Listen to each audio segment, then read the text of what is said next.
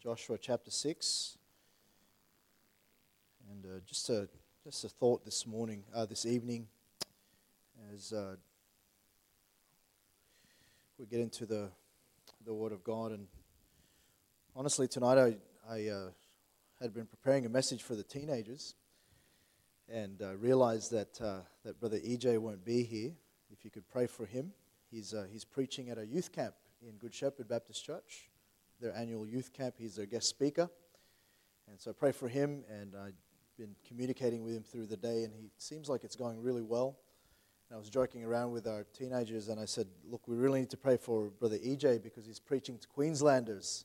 All right, and they just need more revival than we do. But, uh, but it's been going well. And uh, so continue to pray for him. Pray for his family. Uh, just pray for Doris and the children. And uh, so I've just heard that the kids aren't doing very well. They're, they're quite sick. So just pray for them, and if you could just drop a line or, or just drop by and, and be a blessing that way. Um, Joshua chapter 6, and we're going to look at verses 17 to 19. And, I'm just going to talk about this matter of timing.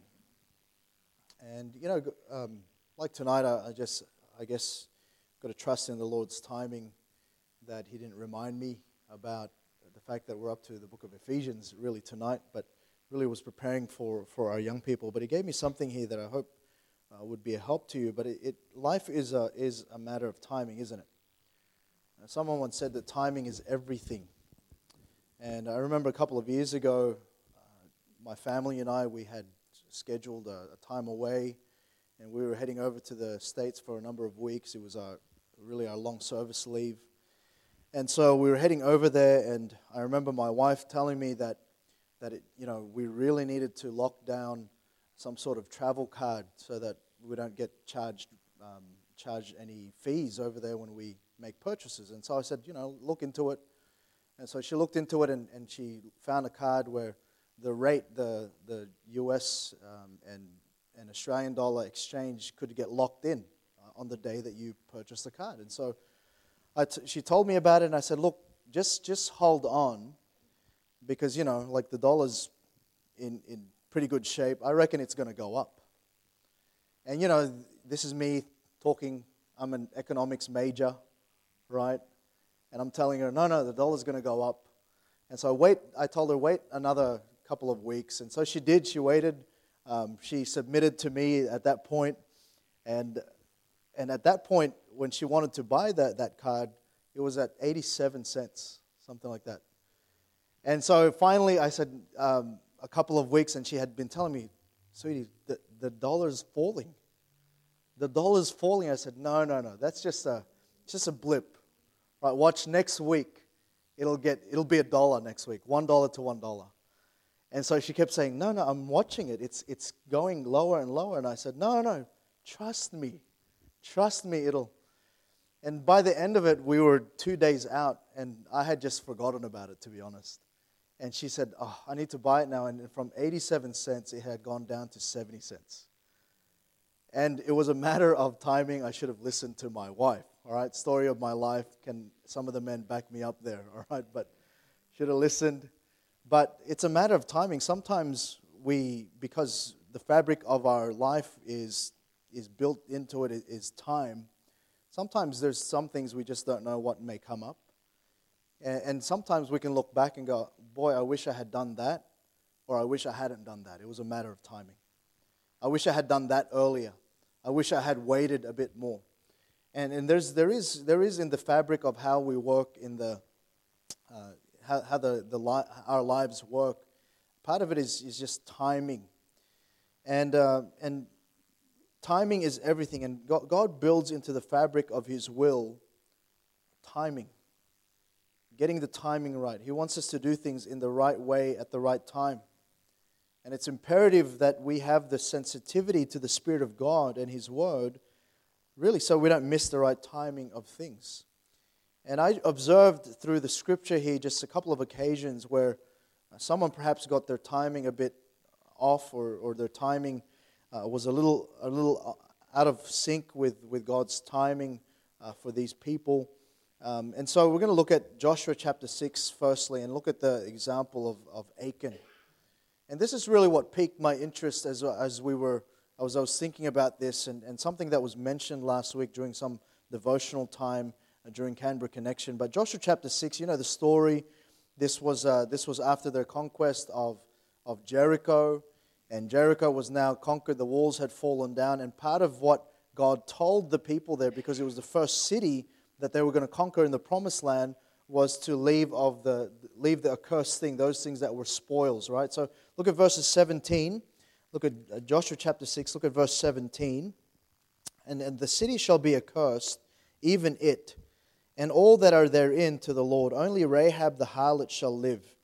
She and all, uh, all that are with her in the house, because she hid the messengers that we sent. And ye in any wise keep yourselves from the accursed thing, lest you make yourselves accursed when you take of the accursed thing and make the camp of Israel accursed and trouble it but all the silver and gold and vessels of brass and iron are consecrated unto the Lord. They shall come into the treasury of the Lord. And so they were instructed that when, when the walls come tumbling down and you're going in, the, the, the spoils of the city, which normally a conquering, uh, a conquering uh, army could just go partake, he was saying, because this is Jericho, this is the first city, those things are mine, those things are to go to the treasury. You are not to take of those. And you understand that what happened when Achan went in there, uh, along with the, the rest of the Israelite army, he went and he saw some goodly Babylonish garments, and he took those and he hid them amongst his own stuff. And so it's interesting there that, that, that, that there's this one man, and you know the story.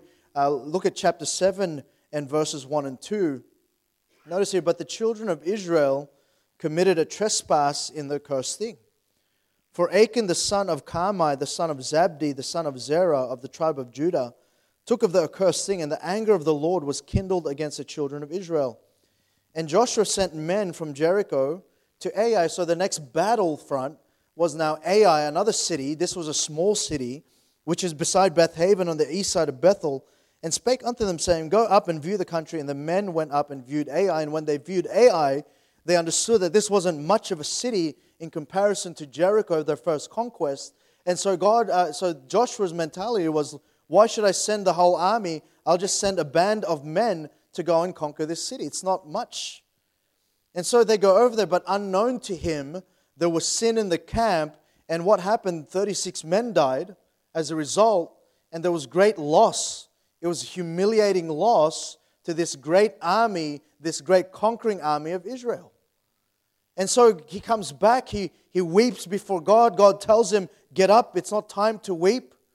No, you need to check because there's sin in the camp. And so, you know, the story Achan was dealt with. And then sadly for him also, not only was there a loss of life for him, a loss of life for his family. They were all, they were all uh, judged and they were all uh, killed as a result of his sin. But then notice what God tells him in chapter 8 chapter 8, look at verses 1 and 2. And the Lord said unto uh, Joshua, Fear not. So now this time he's saying, Joshua, go, neither be thou dismayed. Take all the people of war with thee. And arise, go up to Ai. See, I have given into thy hand the king of Ai and his people, and his city and his land. And notice verse 2 And thou shalt do to Ai and her king as thou didst unto Jericho and her king, only the spoil thereof and the cattle thereof shall ye take for a prey unto yourselves. Lay thee an ambush for the city behind it. And notice the contrast there. He's saying in Jericho, don't take. In Jericho, leave the spoils. But now in Ai, take all the spoils. He, he, he, his timing was off. If, if, if Achan only waited until the next battle, he could have taken all the spoils. You understand that, that, that this was a grave mistake, but it was really a mistake of timing. You know that, that as, as God was preparing the nation of Israel to leave Egypt and go into this journey into the promised land, that he told the ladies in Exodus 3:22, "But every woman shall borrow of her neighbor and of her that sojourneth in her house jewels of silver and jewels of gold and raiment, and you shall put them upon your sons and upon your daughter, daughters, and ye shall spoil, notice there, ye shall spoil the Egyptians. And so, right from the beginning, God knew that to finance the, their ability to go and, and, and conquer and then, and then set, settle themselves and settle the promised land was they needed to grab, so, grab as much as they could there at Egypt. So it wasn't like this was, this was God's pattern for them to withhold any good thing from them. He had told them from the beginning there as they left Egypt to go and spoil the Egyptians, go and take as much as you can, because in his mindset, this was part of his provision. And so for them to come in now, and, and now they're facing Jericho, God had told them, don't. But then later on, God tells them in Ai, do. And, and, and that's just the, the, the timing of God. Sometimes God allows something to be appropriately taken when it's the right time. And here's a principle, firstly, as we think about this matter of timing. See, sometimes the right timing means that we wait until God tells us to take what He says to withhold from. Sometimes God says withhold, but then in His timing, He says, no, now take. All right, sometimes God allows something to be appropriately taken when it's the right time. And again, if you notice in our example, Achan was told to withhold, and then later on, after his sin caused the loss of lives and then cost him his life, the rest of the army, the rest of these of the Israelites was told to take of the spoils. So if Achan had just waited a little longer, if he had just waited until the next battle, one more battle, then he could have taken of the spoils and not seen the loss of life. So just think about that. Sometimes the right timing means that we wait until God tells us to take what he says to withhold from. And, and you know, it's like that, uh, it's like that in, in the marriage situation, isn't it? You know, uh, and, and here's where I was gearing this to, to the young people. You know, sometimes young people, uh, you could be, you could be uh, taken into the mentality of the day where it says, whatever you feel like, just do it. You know, you could be taken into, uh, we can be taken into as, as people of God that we just, we just, whatever is seen before our eyes, then we can just go and partake of it. And it might be a good thing. It might be something that will supply for our future. It might be something that will supply for, uh, for uh, uh, maybe even a future need or a current need. But sometimes God's timing is this withhold. Don't take it. And unbeknownst to us, around the corner is His right timing, and we say, No, now take it. You see, sometimes young people uh, buy into the, into the mentality, and, and we can buy into the mentality that we just take now whatever we can. And it could be in this, uh, this area of, of marriage. You know, part of the marriage, the package of marriage, is physical intimacy. And you know, um, you, you single, uh, single Christians here, you know, you might think, boy, um, but, but I know I'm going to marry them anyway. I know I'm going to, I know that they're the right person for me. Then, then why, why, why wait till the marriage day until we have physical intimacy? But you know what God's saying to you right now? He's saying, withhold, abstain, be pure. And God's timing for you right now, the right timing, is that you withhold. But you know what?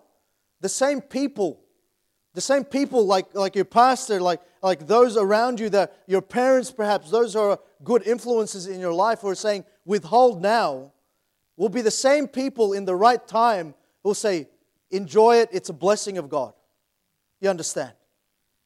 You know, it might be that you're uh, that you young people you're being pressured into uh, some sort of uh, immoral uh, situation, and I want to remind you that God's expectation is that right now you abstain. You are to abstain from, from that kind of a relationship, and you are to wait until it's the right time. See, it's a matter of timing. God built into uh, the marriage relationship this, this drive, this attraction.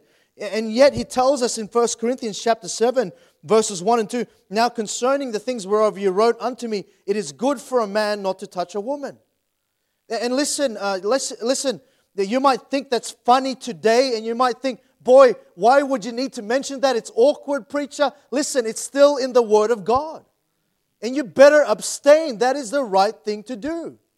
And I don't care how old you are. I don't care if you've graduated out of high school. I don't care if you're, if you're single and, and God has not given you the, the, the, the, the mandate to marry, then God said, don't touch, abstain, be pure.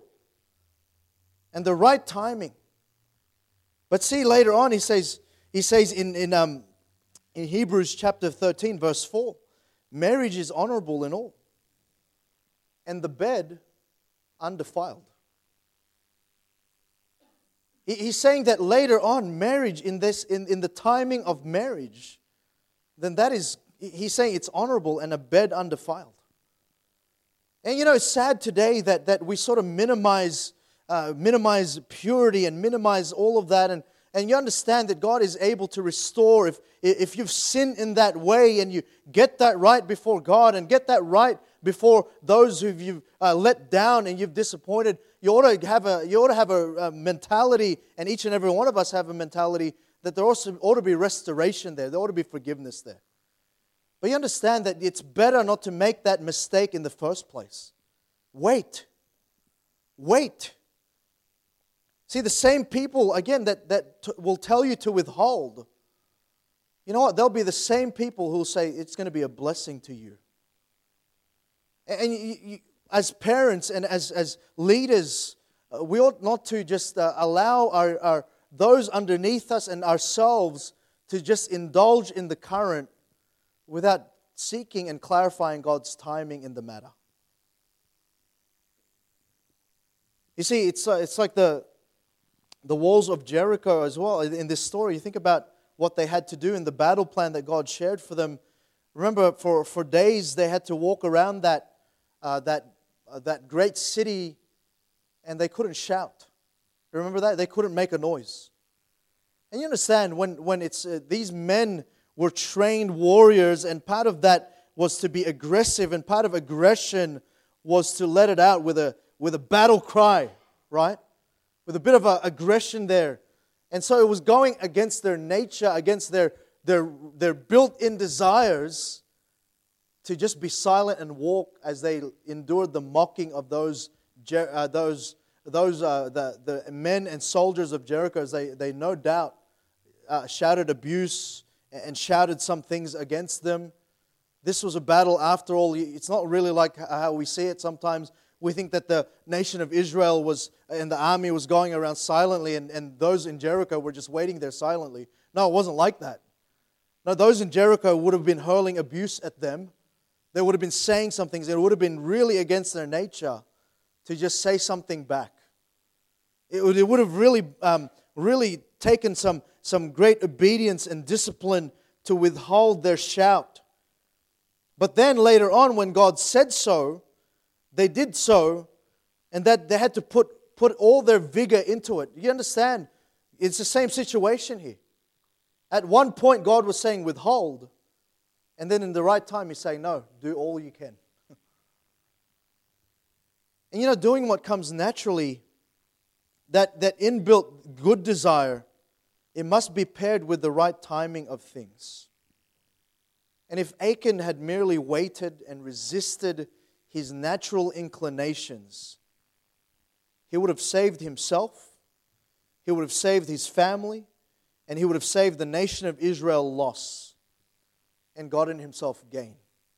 And really, that's the cost involved when you don't wait for the timing of God. There's a loss to you, there's, there's a loss that you'll never regain. It's like purity when you've lost it, you've lost it. You'll never regain that. And whilst you, you will have the forgiveness of God if you would confess and ask for mercy, whilst He will restore you that will never be again. There's a loss there.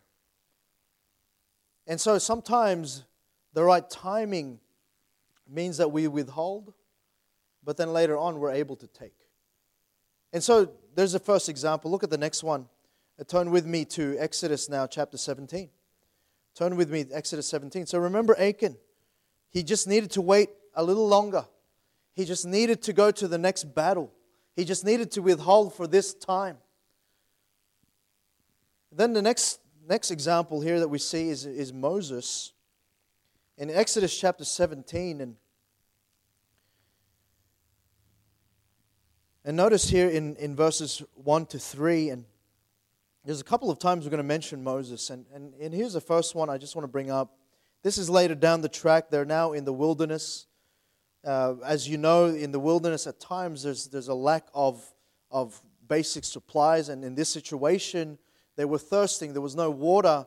And in verses 1 to 3, the Bible says this And all the congregation of the children of Israel journeyed from the wilderness of Sin after their journeys, according to the commandment of the Lord and pitched in Rephidim, and there was no water for the people to drink. So when you're journeying in the wilderness, uh, no matter how many days, you'd be thirsty. They, they wouldn't be able to carry, as we do at times when we journey and, and scale uh, different uh, terrain, uh, some water. They weren't able to do that. There was no water there.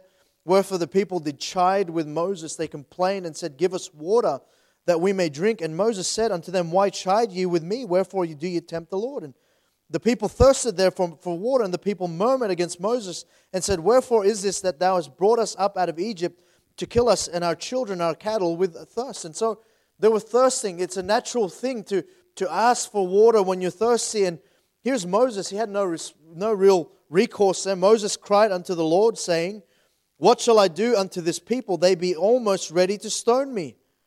And the Lord said unto Moses, Go on before the people and take with thee of the elders of Israel and thy rod wherewith thou smotest the river, take in thine hand and go. So he's saying, Bring your rod and do this. Behold, I will stand before thee there upon the rock in Horeb. And notice, and thou shalt smite the rock, and there shall come water out of it, that the people may drink. And, and Moses did so in the sight of the elders of Israel, and he called the name of the place Massah and Meribah, because the children of the, uh, of uh, the chiding of the children of Israel, and because they tempted the Lord, saying, Is the Lord amongst us or not? And so what happened was right there, before a rock, before the congregation, before the elders of Israel, God tells him, Bring your rod and strike the rock. So he struck the rock. You know the rest of the story. Water comes gushing out, and they were able to drink. God rescues them. But then notice another situation here. That in a similar situation, go to Numbers chapter 20. Look at Numbers chapter 20.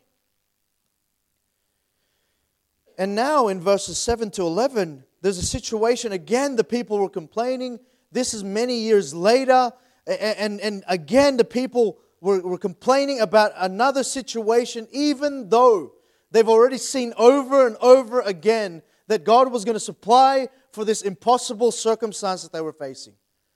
And yet they complain again in verse 7 And the Lord spake unto Moses, saying, So Moses goes to God again, and here's now the instruction years later on Take thy rod and gather thou the assembly together, thou and Aaron thy brother. And notice this, and speak ye unto the rock before their eyes. And it shall give forth his water. Thou shalt bring forth to them water out of the rock. So thou shalt give the, the congregation and their beasts drink. And so the first time, he says, strike the rock. The second time, he says, speak to the rock. And what does Moses do? Moses and Aaron gathered the congregation before the rock, and he said unto them, Hear ye now, you rebels. He was, he was, he was heated up. Must we fetch you water out of this rock? And Moses lifted up his hand, and with his rod he smote the rock twice. And you know, the water came out abundantly. And the congregations drink, and their beasts also. But then the Lord spake unto Moses and Aaron, Because you believed me not to sanctify me in the eyes of the children of Israel, therefore you shall not bring this congregation into the land which I have given them. And you know what happened here was the first time God said, Smite the rock. The second time God told him, Speak to the rock. And he did the first thing, he smote the rock, but he did it twice. And God, in his mercy, still let water out. But it resulted in a loss for Moses into entering the promised land. And here's a principle that I want to teach in this regard See, the right timing means that we choose the right action for the circumstance. The right timing means we choose the right action for the circumstance. And, and, although the circumstance may be similar, we need to have the right timing of things to know what the right action is to take. See, often the right action comes with simple obedience to God's command. We saw that there he was instructed. But you know what? As Moses, even the meekest man to have ever walked the earth, even he had his limits. And because he let his emotion and because he let the circumstance overwhelm him, he took a misstep and it was a mistiming of action. He smote it. he should have spoken to it. And that cost him his ticket to the promised land. See, the circumstances that you face may also dictate what is appropriate course of action. I, I think about the verses in Proverbs 26, verses 4 and 5. Answer not a fool according to his folly, lest thou also be like unto him. But then the very next verse says, Answer a fool according to his folly, lest he be wise in his own conceit. And so the circumstances sometimes dictates how we respond. But you know, the right timing means that we're going to choose the right action for the circumstance. I think about what Esther had to face, and I think we referred to this Sunday night, but in Esther 4:14, where Mordecai was challenging her again, for if thou altogether holdest thy peace at this time. See, many times Esther held her peace. That, that, was, that was what was what was required of her as the queen was she doesn't just approach the king with, with, with casualness. She had to reverence the king, and it, as part of that package, she just had to remain silent until she was spoken to. And so this was part for course uh, for a queen, just that, that she would just hold her peace. But Mordecai is intimating to her, at this time though, if thou holdest thy peace. So he's saying the appropriate action right now is to speak up, Esther. And he's saying, Who knoweth whether thou art come in the kingdom for such a time as this? The circumstance right now, Esther, the timing of it is this you speak up. And so we must act according to God's moving, not what makes sense, not what, what we do in the heat of the moment. We've got to be under the control of the Spirit of God if we're going to be able to act accordingly in the right time. We need to uh, be according to God's moving. You know, often we act in a way that may have been appropriate for another occasion, but not this occasion. Men, you, you ever said something that was right to your wife, but it was just the wrong time? she had a rough day. She had a tough day, and, and there were some things that, that were left undone, and you, it was right for you to say, but it was the wrong timing. The, the right action should have been Sweetie, you look stressed. Are you okay? Do you want to talk about it? And, and maybe the action, the, the, the circumstance should have dictated how you responded to that. And, and, you know, there's times to scold, and there's times to show mercy. And to know that, you're going to need to, to be under the Spirit's control. I think about Jesus who was, who was challenged with the, with the Pharisees there, and, and there was a woman caught in adultery. And at that moment, Jesus, knowing the heart of this woman, already knowing her guilt, remember what he did, he bowed, he, he sort of crouched down on the ground. He was writing a couple of things. And all he said was, Those who are without sin, cast the first stone. And you know, those men silently, they were ready to stone this woman, judge her for her sin. But Jesus knew what, knew what was appropriate. It was the timing of it. And the timing was mercy. And you know what happened? That woman, the, Jesus simply told her, you know, go and sin. He recognizes sin. Go and sin no more.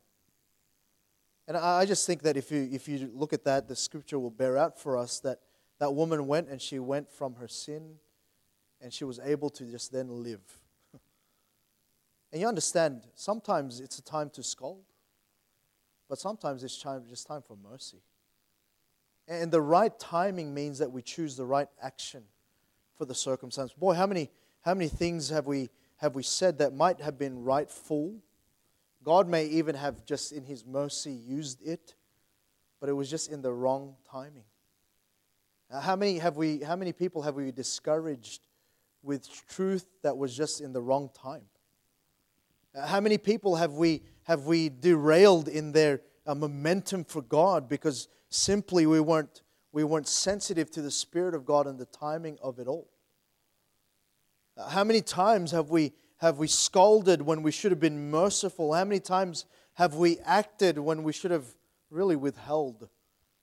You see, the right timing means that we're going to choose the right action for the circumstance. But then lastly, look at, look at Exodus chapter 2 now. And Moses again, we're not picking on him, but, you know, it just seemed like there was, a, there was some timing issues at times with Moses' life. And, and I just think if Moses is guilty of this, then at times we can be guilty of it as well. In Exodus chapter 2, look at, uh, look at verses 11 to 15. And, and you know, the story of Moses, this is really at the beginning of, of his journey now into the wilderness to be really called the deliverer. Uh, prior to that, no, no doubt, because of the fact that he was a Hebrew and he in a position, there were some things that were foretold about him that was he was going to be the deliverer. Uh, there was an indication because of the miraculous rescue of this young child that him growing up in the in the Egyptian palaces as he did he was going to be used of God somehow to be the deliverer.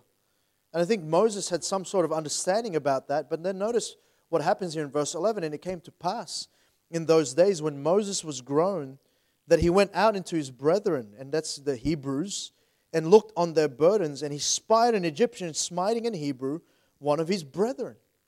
So one of the, the Egyptian uh, soldiers or guards was being harsh, was, was, was uh, slaying, uh, was going to go ahead and smite another Hebrew, and then notice he looked this way and he looked that way. Coast is clear. And when he saw that there was no man, he slew the Egyptian and hid him in the sand. And when he went out the second day, behold, two men of the Hebrews strove together. And he said to him, That did, that did the wrong. Wherefore smitest thou thy fellow? And he said, Who made thee a prince and a judge over us? Intendest thou to kill me as thou killest the Egyptian? And Moses feared and said, Surely this thing is known. And he knew he was the deliverer, but he did the delivering by his own mind. He, he, he manipulated and he went ahead of God's timing for his life. He knew he was the promised deliverer, and yet he took it into his own hands to do it. And we know later on that God will send him back after years in the wilderness there. Sends him back and he actually rescues the, the, uh, the Israelites out of Egypt. But at this point, he took, he took the timing in his own hands. And here's a principle the right timing means we wait for the promise to be accomplished and not enforce it in our own strength. Has God ever told you something that was, that was part of His will for your life? Has God ever shown you in Scripture just some things that, that, that, that you know, God was going to do something in your life? I hope that's the case. I hope that as you've prayed, God has shown you some things through His Word, through counsel. But you know, it doesn't mean that it's going to happen tomorrow. You think about what happened with, with Abraham. Remember, Abraham was promised that he was going to be a father of many nations, of a great nation of many people and yet he was getting on in age, and the promise still hadn't come. And Sarah, because of her fear, worried, and so she concocted a plan with Hagar, her, maid, uh, her maid, and, and, uh, and allowed Moses to have child with her. And the result of that was Ishmael thinking that Ishmael was going to be the promised son. Yeah, God, what, what did God, God do? God said, No, it's not Ishmael. And God miraculously later raises a child, him a hundred, her eighty. And it was Isaac. But again, uh, the, the, cause, uh, the, the cause of friction between Ishmael and, and the, sons, uh, the, the sons of promise, Israel, is still warring today. It's still raging today. And it cost him something. And understand that, that really what he was doing was he was trying to enforce the promise in his own strength. He was trying to do it his way. The promise was right, but the timing was wrong.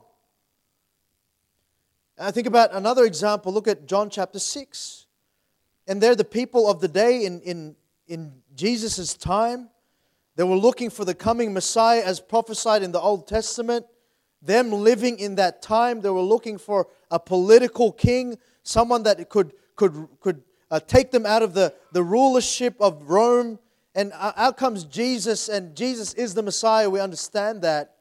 But his first coming wasn't for uh, an earthly kingdom, his first coming was for a spiritual kingdom. You understand? And so they see the miracles, though, and in this particular one, there was a miracle of the loaves and the fishes. And so some men see him, and we pick it up in verse 11. Look at verse 11, uh, sorry, verse 14. And so they see the miracle of the loaves and the fishes. And, and isn't it funny that, that, that they see this man who was giving out benefits and they think, boy, he'll make a good leader. It's just like today, you know, the leaders who can give out the most benefits, boy, they'll be a good leader. And so they see this, uh, this Jesus. And verse 14, then those men, when they had seen the miracle that Jesus did, said, This is of a truth that prophet that should come into the world. He's the Messiah. And then when Jesus therefore perceived, notice this, that they would come and take him by force to make him a king, he departed again into a mountain himself alone. You know, he understood that he was the Messiah. Jesus knew that. By very fact that he was God, he was the King of kings, the Lord of lords. He knew that he was the Messiah as prophesied, just that everyone else didn't understand the timeline. This wasn't the time for him to be the king politically and earthly. This was a, a, a time where he was going to die, that he was going to shed his precious blood and make a spiritual kingdom, the kingdom of God. And yet they were going to take him, notice the wording there, by force and make him king. But it wasn't the time yet. Later, later on, we know that, that he, he allows in John chapter 12, verses 11 to 15, uh, those who, who, who would worship him, those who would reverence him as king, they would lay down the palm leaves, a coronation uh, somewhat, as he rides on the back of the donkey, as he rides through the streets of Jerusalem, and he receives it then. But really, that was the beginning of the end, so to speak, as it leads to his death later on. His purpose. His purpose for the first time he comes. And so we understand that although the promise was true for Christ, and although the promise was true for Moses, and although the promise was true of Abraham, it just wasn't the time. It just wasn't the time then. And you know, sometimes when God has placed a good thing in our hearts and a good thing to do, sometimes we can get in the rush and get ahead of God and do things by force when really we should have just waited and gone the appropriate way, gone through the process of time, gone through the right process. It's, it's like you know, sometimes uh, young people can get into the rush to find romance and find the one.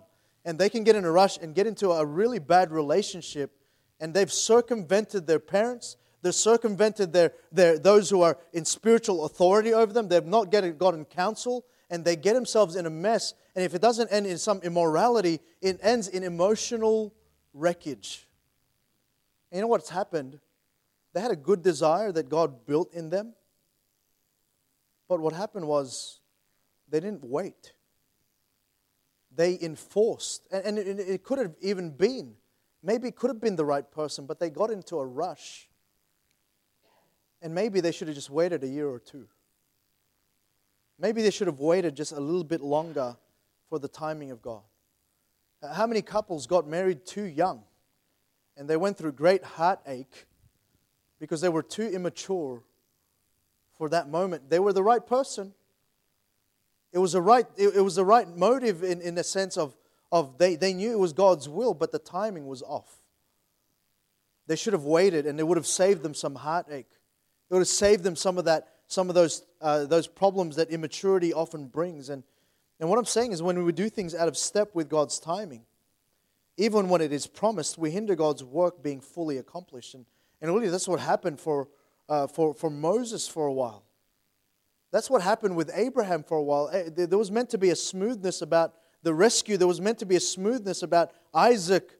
God knew his timing. They should have just waited. There's a smoothness in, in, and a, a plan in God's uh, economy of things where one day, where the Bible tells us in Revelations 5.13, and every creature which is in heaven and on earth and under, uh, under the earth, and such as are in the sea and all that are in them, heard I saying, Blessing and honor and glory and power be unto him that sitteth upon the throne and unto the Lamb forever and ever. He will be king, he will be crowned one day. But at that point, it was going to be done by force.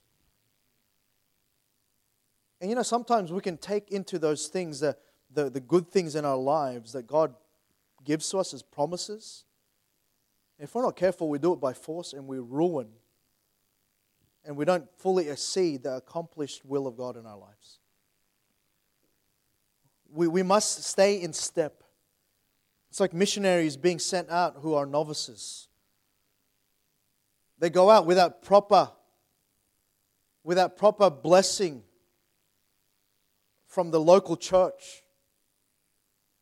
I was, you hear it over and over again in different places around the world. Missionaries who, who, who go to the field and they didn't go and with any sort of blessing from their local church. And they ruin, they, they ruin what could have been, should have been a very good thing for the gospel. They come back heartbroken. They, they come back disappointed. When all that time they were saying, just wait. Just go through the right process. Serve in your local church. Be faithful. See some fruit. Honor that. Honor the process of things. If we're not careful, we can rush into a good thing and ruin what God had totally planned. It's timing.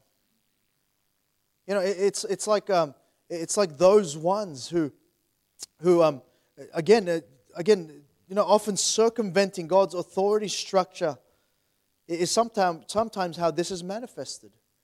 You know, God, God builds into our lives safeguards to indicate timing for us. And, and, you know, sometimes, and you know this as parents, sometimes you say no, not that it's a bad thing that they asked, but it's because it's just not good for them right now. You say no. But you know what? If, if that young person goes around you and just does it anyway, you know it's going to hurt them. And you know, it's like that, uh, like that in, in, in many areas of, of, the, of the Christian life. God builds in authority structures, even in the local church. So that when you do something that you desire to do that's good, maybe it's just not the right time. Maybe they'll say no because not just yet. Why don't you wait? And we better be, be careful to enforce it in our own strength, and the right timing goes out the window. You know, I've heard of so many, again, missionaries who went through a great deal of chastening because they did things by force. I know of a particular missionary in, in the Philippines who has gone through some just real chastening. And, and it's not like this was, this was forming them, this was just chastening and you know, when it came down to it, when I spoke to them, they left their church and the pastor said no, but they just went anyway without blessing. And you know, I feel for that man. I know him. I know him uh, somewhat quite well. And he has a good heart. He, he wants to serve God. But you can trace it all the way back to the poor timing. You know what? The, the, when, when you speak to that pastor who, who, who uh, who he came out of, you know, the, the pastor just said, you know, he could have waited another two years. That's all I asked. Two years we would have fully been behind him. All I said was wait. All I said was not yet. All I just said was just wait until it's the right time where the church can be behind you. And sadly, sadly, that missionary is struggling through. And it's like one work just diminishes after another work, and I feel for him. And I'm not saying he's, he's wicked, I'm just saying he just, it was the wrong timing. But it manifested in circumventing the authority structures that God has so clearly placed to safeguard that kind of thing. You know, what we do, need to do is know the will of God and wait patiently for Him to orchestrate the performance of it. You know, young people, you might, you might be praying for the right person. Um, adults, you might be praying for the will of God and God has revealed some things. You need to consider the timing. Is this the right time? I need to ask. I need to get counsel. I, I need to make sure that, that those around me who care for me and who love me, who God has placed as, a, as buffers for those kind of mistakes, they are in agreement that this is the right time. And I think about Paul, uh, who, who was forbidden to go, and, and then later on he sees an opening there in Macedonia. And what he did was this he just allowed God to tell him no. He allowed it. He allowed that. He didn't force the issue. He, he waited until God allowed something to happen. And again, we got to just we got to find the will of God. We also just got to leave the will of God in His hand to orchestrate and perform it. We're meant to just simply obey as He allows. I think about Philippians 2:13 and I think this verse applies to this whole thing for it is God which worketh in you both to do uh, both to will and to do of his good pleasure for it is God it's not about our timing you know we get in trouble when we're hasty and when we're in a rush it's not about our timing it's about God's timing it's about his will and I'm saying is that your good intentions will never be an excuse for your bad decisions. Good intentions, there's, there's, a, there's a whole pile of, of broken things that were a result of good intentions. But your good intentions will never be an excuse for your bad decisions. Timing is everything. We need to wait patiently on the Lord and be sensitive to His instruction for us. We need to be sensitive to moment by moment, day by day. And we need to just ensure our timing is aligning to God's timing. And young people, I just want to say this to you kindly tonight. Don't rush. Don't rush. Wait patiently on, on the Lord. Don't rush into the pressures of, oh, I'm getting older. I need to get married. don't, don't rush into the mentality that, oh, and you know, there's well meaning people, and, and maybe even myself sometimes will joke around with you. But you just wait on the Lord. You, you just make sure that even the good desires, the good intentions, are, are just paired with the timing of God for your life. You know, maybe God's put a, a, a mission field, a, a calling, God's put a ministry on your heart. Don't manipulate situations. Allow God to work it out. Let Him do the performing of it. You know what? If you do that in the timing that God has for you, it'll ensure that there won't be any loss. It'll only be gain for you. And that's what you want, church, right? We want gain for us. We don't want to, we don't, we just want to do it God's way. We're, we're the people of God's word. And we better just follow through and, and just allow Him to sometimes say no. So later on, He can say yes with all of his might. We, we got to allow God to say, wait, so that later on it's the right timing and you'll get the full profit of it all. All right? It's a matter of timing. Let's pray. Father God, thank you for your word and thank you, dear God, for just the, Lord, just the examples that we were able to just look through tonight. And Father, Lord, we can play the game of just continually looking back and thinking, boy, did I get that right? It was the timing. But really, Lord, what's the past is the past. And Lord, as we look forward now in, into our futures that you have planned for us, pray that you'd help us to trust you and wait patiently upon you. God, you be the one to orchestrate and perform the doing of it. I think about our young people here tonight. Many of them making massive decisions about their future and yet, Lord, you, there's some things that you're just withholding from them that are good things. And Lord, I pray that they just wait upon you for those things. I pray, dear God, that you just help us, Lord, to be people that will be sensitive to your Spirit's moving and working and leading in our hearts and lives. And we pray and ask these things in Christ's most precious, holy, wonderful name.